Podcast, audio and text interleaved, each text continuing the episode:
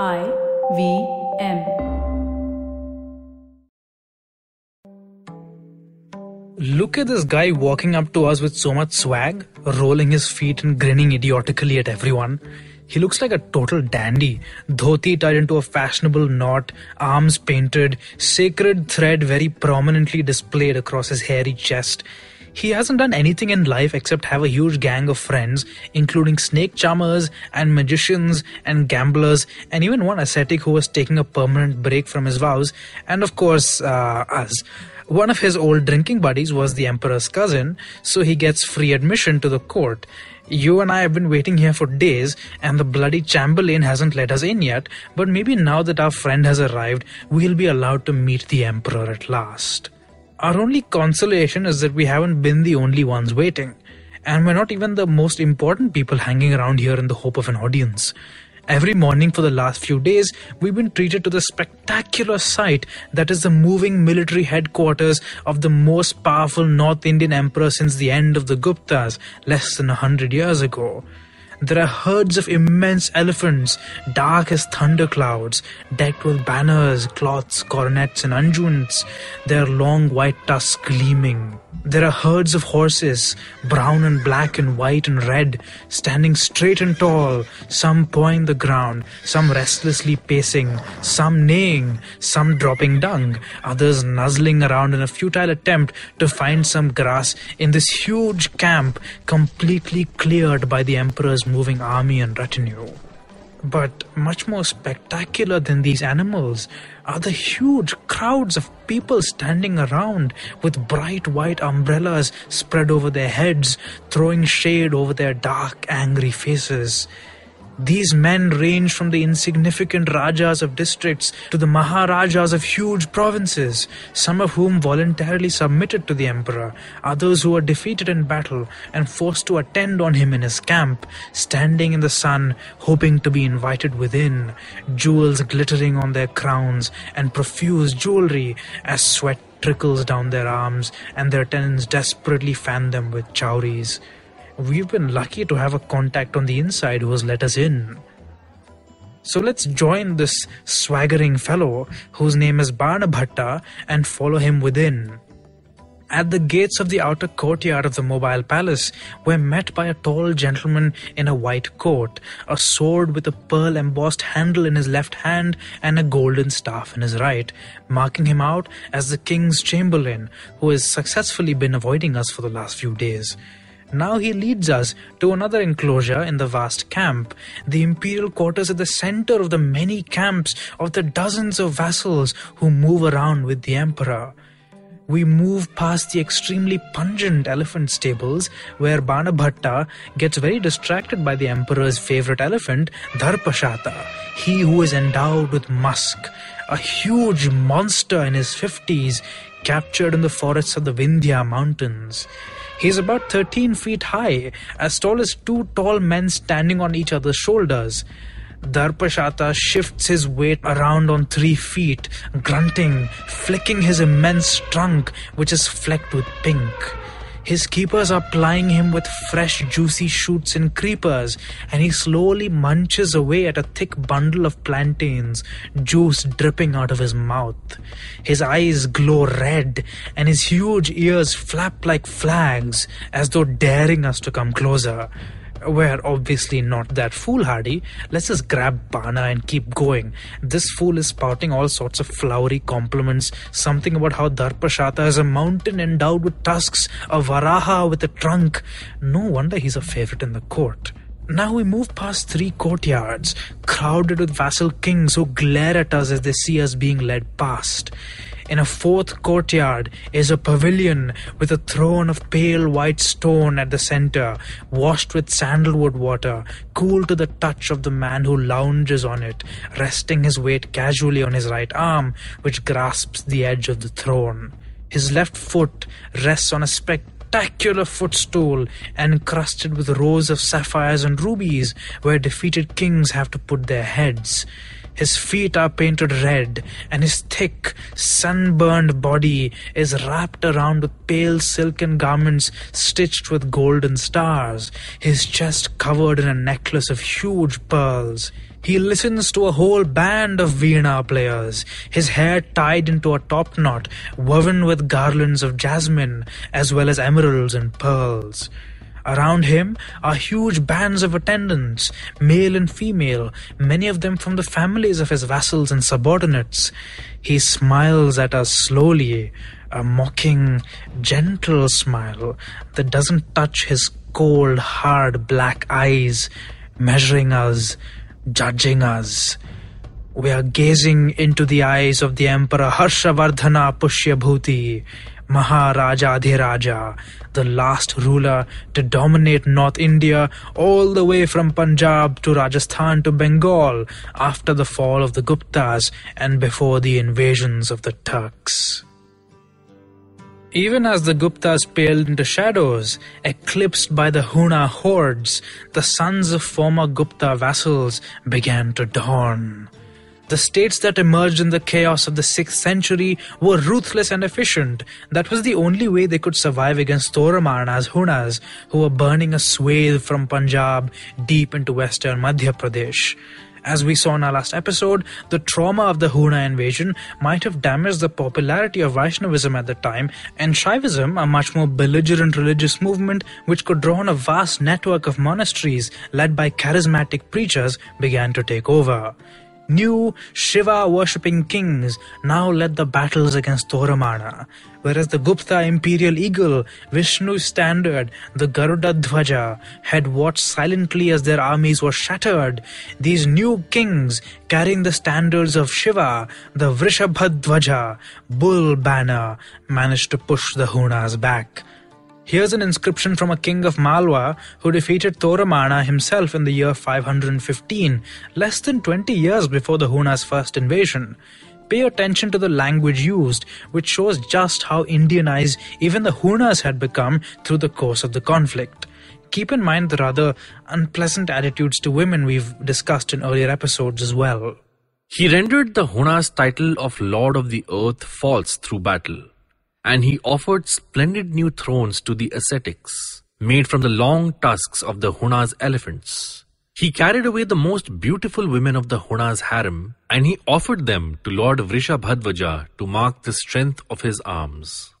Toramana, as we saw, had tried to appropriate Vaishnava ideas to support his conquests, but his son apparently realized that the Shaivas, with their better organizational structure, their closer ties to powerful Indian kings, and their sophisticated ritual practice tailored for conflict which could provide services for kings going into battle, would likely be more useful in the long run. Soon he was busy claiming that he too was a great lord of the earth who bowed to nobody but Shiva, and so on and so forth. Isn't it convenient how all these power crazy warlords left their ads for us to read and reconstruct?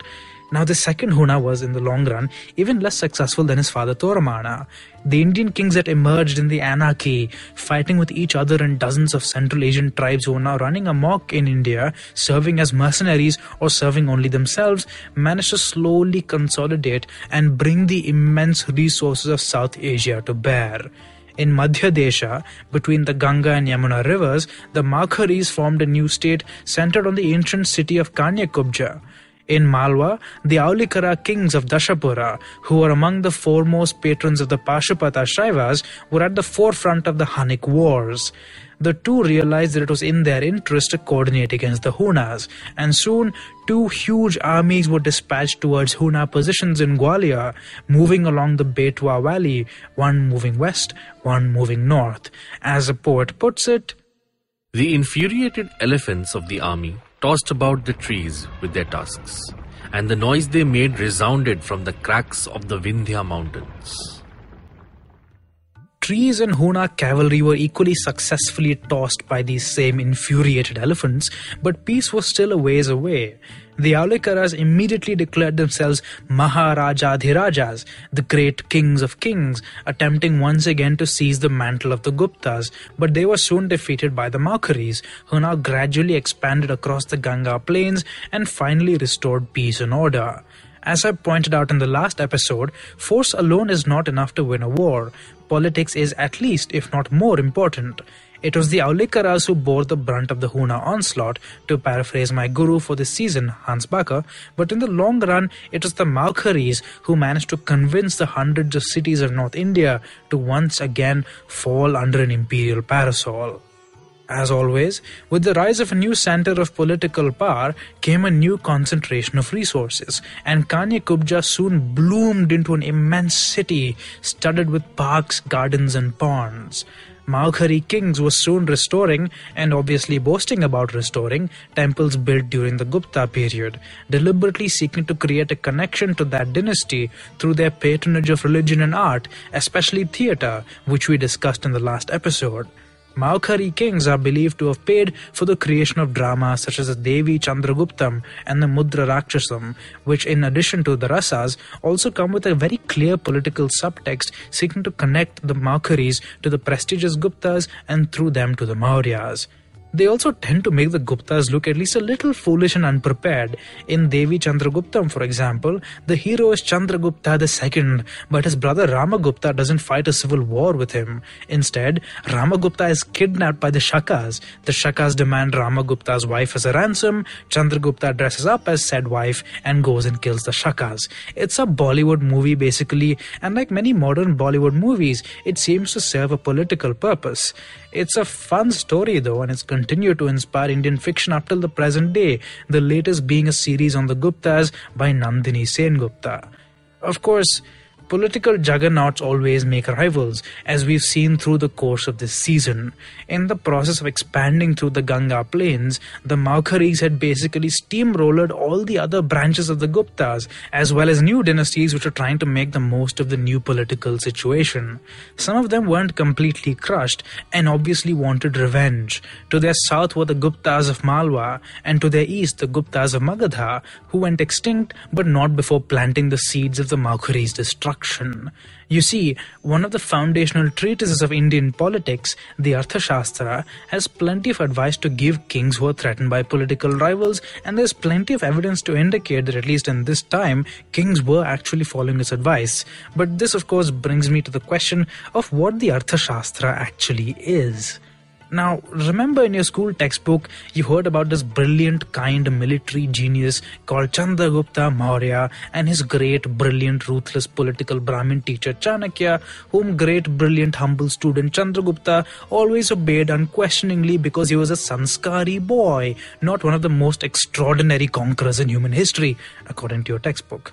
Now, we have no idea if there was actually a historical person called Chanakya or not, but after the fall of the Mauryas, legends about such a gentleman began to crop up. It seems that the Mauryas actually did commission some kind of treatise on politics, which the Sanskritist Patrick Olivelle calls the Dandaniti, which was extremely popular and widely applied. While researching episode 8 of this season, for example, I learned that there's archaeological evidence supporting what it has to say about building fortifications. This text continued to be expanded and reformulated, reaching its final form by the Gupta period when the Guptas, wily fellows that they were, had it compiled and added verses to it, ascribing it to a gentleman called Kautilya and having Kautilya say that he was actually Chanakya. Now, the theory goes, the Guptas, in following the Arthashastra and its recommendations on politics and war and bureaucracy and law and elephant training and budgets and magic and so on, could claim to be following the legacy of the Mauryas. And by calling themselves Chandragupta and by giving land to Brahmins, they were basically saying, just like your textbook did, that these rulers were actually Sanskari boys, just like the OG Chandragupta, so they were just following tradition. As I said in episode 6 of this season, which talked about innovative new forms of state formation through temple building, the new was always presented as being nothing more than the old. You also see this in Udaygiri, where, as I said in episode 3, the Guptas built pillars and columns which very deliberately followed Mauryan forms. Whether all this is actually true, though, we need lots more evidence to really say for sure, but it seems to make sense given the evidence we have right now. I see I've once again done my favorite thing and gotten distracted. Now, we were talking about the geopolitics of the Arthashastra. The Arthashastra, when it comes to a weak king dealing with a strong neighbor, is very clear on the fact that there's no way you can take him on directly. So you have to ally with someone who also has an interest in taking him down. Which means you look to his other neighbors. So if you, a weak Gupta ruler in Magadha, want to take out the Maukharis in Madhya Desha, you will look to their north, to the tiny city of Sthaneshwara, ruled by its insignificant merchant princes turned kings, the Pushyabhutis. Of course, just like Donald Trump is a business genius, the Pushyabhutis also made up an origin story, which is really too funny not to mention. So, there was a chap called Pushyabhuti who was like all founders of dynasties, a sanskari boy. But because this origin story was made up at a time when a Shaiva idea of sanskar was around, not the Vaishnava or Gupta idea of sanskar, the sanskari thing that Pushyabhuti is supposed to have done was help a Shaiva ascetic who was performing a ritual in a graveyard sitting on a corpse with a flame lit in its mouth. Isn't that interesting? Now the ritual succeeded in summoning the local Naga spirit, and our friend Pushyabhuti was about to attack it with a magical sword. Out popped Lakshmi, goddess of royal fortune, and at that exact moment announced that for his sanskariness, Pushyabhuti's family would now be kings, which really makes perfect sense if you think about how well Trump's branding has worked for him. Anyway, the point is, the later Guptas tried to screw the Maukharis by marrying into the Pushyabhuti family, which made the Pushyabhutis very important indeed. Now, the Pushyabhutis were also quite militarily competent, fighting very successfully against the retreating Hunas for control of the Punjab. The Maukharis took notice and immediately married their young king to the next generation of Pushyabhutis, in this case, the 13 year old princess as I said, if you were a woman in ancient India, life wasn't great even if you were a royal. But by doing this, the Maukharis had basically out Kautilyaed the Guptas and all was well. But then the Pushyabhuti king died and was succeeded by his elder son.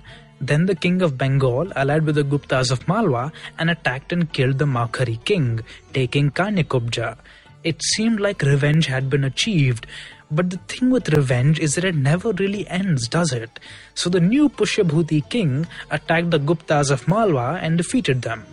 And then he was assassinated by the king of Bengal, which left only his younger brother to take the throne, the 15 year old Harshavardhana, he who provides joy. Somehow, Harsha, or more likely factions in Harsha's court, won over the senior commanders of the armies of Thanesar and also managed to convince senior members of the court of Kannauj to appoint him as ruler in the absence of a direct heir to the ruling Maukhari line, perhaps because they had them murdered or kidnapped the year was 606 CE, and this 15 year old had, through an extraordinary series of events, suddenly ended up in nominal control of most of North India, which lay mauled and confused after decades of war. How the hell did this happen when us 25 year olds can barely have a social and professional life at the same time? I ask myself. The answer to that question is, I think, that humans have nowhere near as much control over history as we pretend to. The world is mad, complex, chaotic. Sometimes it throws up opportunities which, if we're lucky, we can exploit, but in general, we're just responding to what's around us right now, whether we're a Maharaja Raja or a humble genius who lives in Bangalore.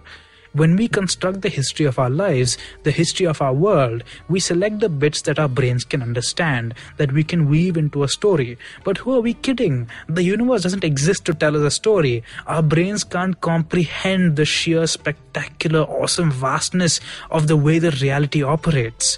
Even the models which we use to explain physics are, at the end of the day, just models that work in some places and don't work in others. There are no completely universal underlying laws, no overarching meta narratives, no grand unified theory that explains the weirdness of reality. The way I see it, history, and for that matter, our understanding of our own personal lives, are stories that we tell ourselves.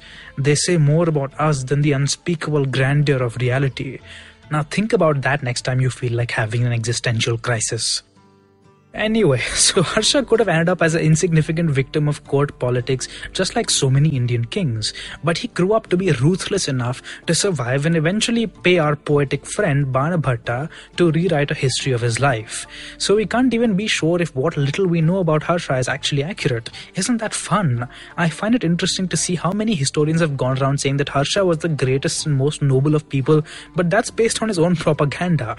What we can actually say for sure, based on inscriptions that that Harsha spread around as he traveled North India in his moving military camp, issuing land grants, displaying his might across these ancient plains, is that he did somehow manage to convince most of the Ganga plains to fall in line.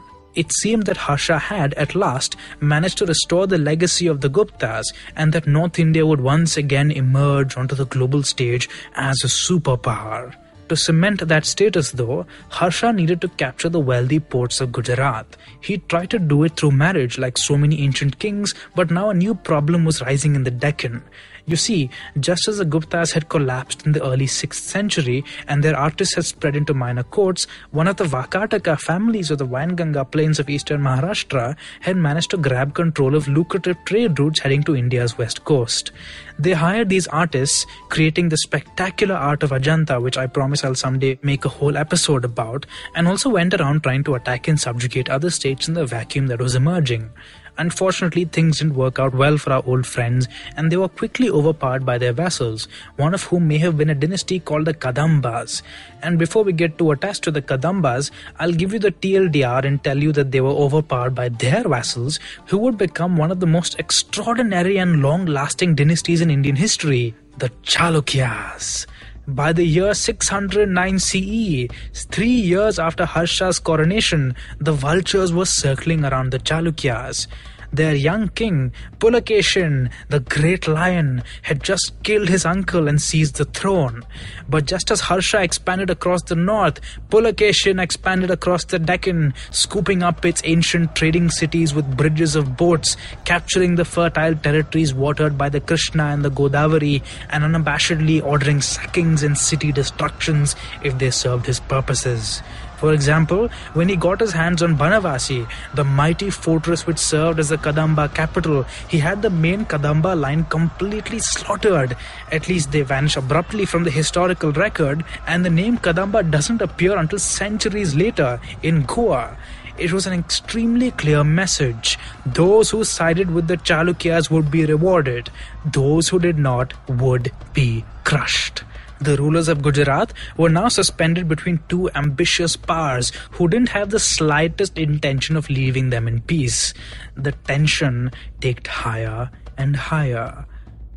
History moves in inscrutable ways. Sometimes all you need is a spark, and an immense process unfolds which you can never really predict. That spark came when Gujarat sent a tribute mission to the brash young Chalukya king, who read this as a sign of weakness and invaded Lata, the southern part which controlled the geo-economically critical estuaries of the Tapti and Narmada, and installed a relative of his as viceroy. Harsha must have been watching with growing surprise and interest as this audacious young rival of his survived every challenge that was thrown at him. But this must have been the last straw. It was the winter of 618 CE, just eight years since Pulakeshin came to the throne. There would be no better chance for Harsha, who had been king for 12 years, to put him in his place. The astrologers were consulted and campaign plans drawn up. For the first time in nearly 300 years, a North Indian king would once again attack the Deccan. Harsha headed to the Narmada. What happened in the months to follow would change the history of India, if not the entire world. What happened in India between the 6th and 12th centuries, between the fall of the Guptas and the arrival of the Turks in North India? As you might have gathered from all the epic developments that we've seen in the last 10 episodes, and especially in this season finale, a lot. All this innovation across the subcontinent expanded, interacted, and developed into a period of spectacular family drama, cutthroat politics, devastating wars, religious and cultural creativity, urbanization, and economic development.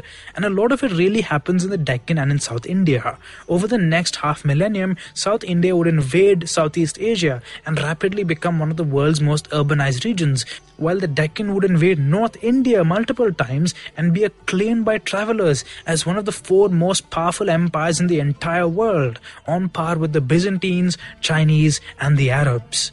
Understanding all this is a project that's obsessed me since season 1 of Echoes, and now with season 2 at an end, my friend. Thank you so much for listening, and I'm happy to tell you that I'm reaching the final stages of writing a book about the extraordinary history of one of the medieval world's forgotten superpowers, the Deccan and it begins exactly where season 2 ends, with Harsha's armies crossing the Narmada river to meet Pulakeshin.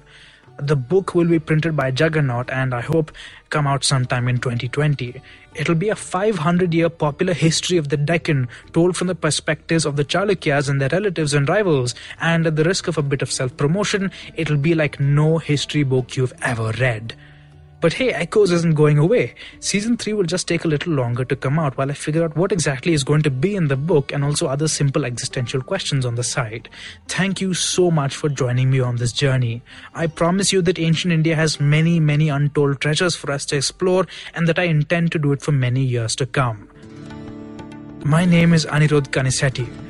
I'm sitting here in Bangalore, me, a body made of repurposed molecules forged in the heat of a star, quenched in the depths of the oceans, breathed, remade by all the life forms that ever lived on this earth. I carry the imprints of 3.9 billion years of evolutionary history in each of my cells, and I call to you across hundreds of miles, across billions, trillions, quintillions of human interactions. You're awesome. And hey, Karthik, Tejas, Abbas, Zoya, Kevin, Aishwarya, Sujata, all the people who've reached out to me on Twitter and Instagram and have become some of my dearest friends, and of course, all those great historians whose work has inspired me and filled my nights and days with thoughts. I love you guys, and thank you for helping me do what I love. This is Echoes of India, a history podcast. I want to hear what you think of Echoes. Keep in touch with me on Twitter at akanisetti, that's A K A N I C T T I, or tag me in an Instagram story. Just search my name. If you like this podcast, you could also leave us a rating and a review. And don't forget to check out other interesting podcasts on the IVM network. You can listen to us on the IVM Podcast app or ivmpodcast.com. And while you're at it, follow us on Twitter and Instagram as well at IVM Podcasts.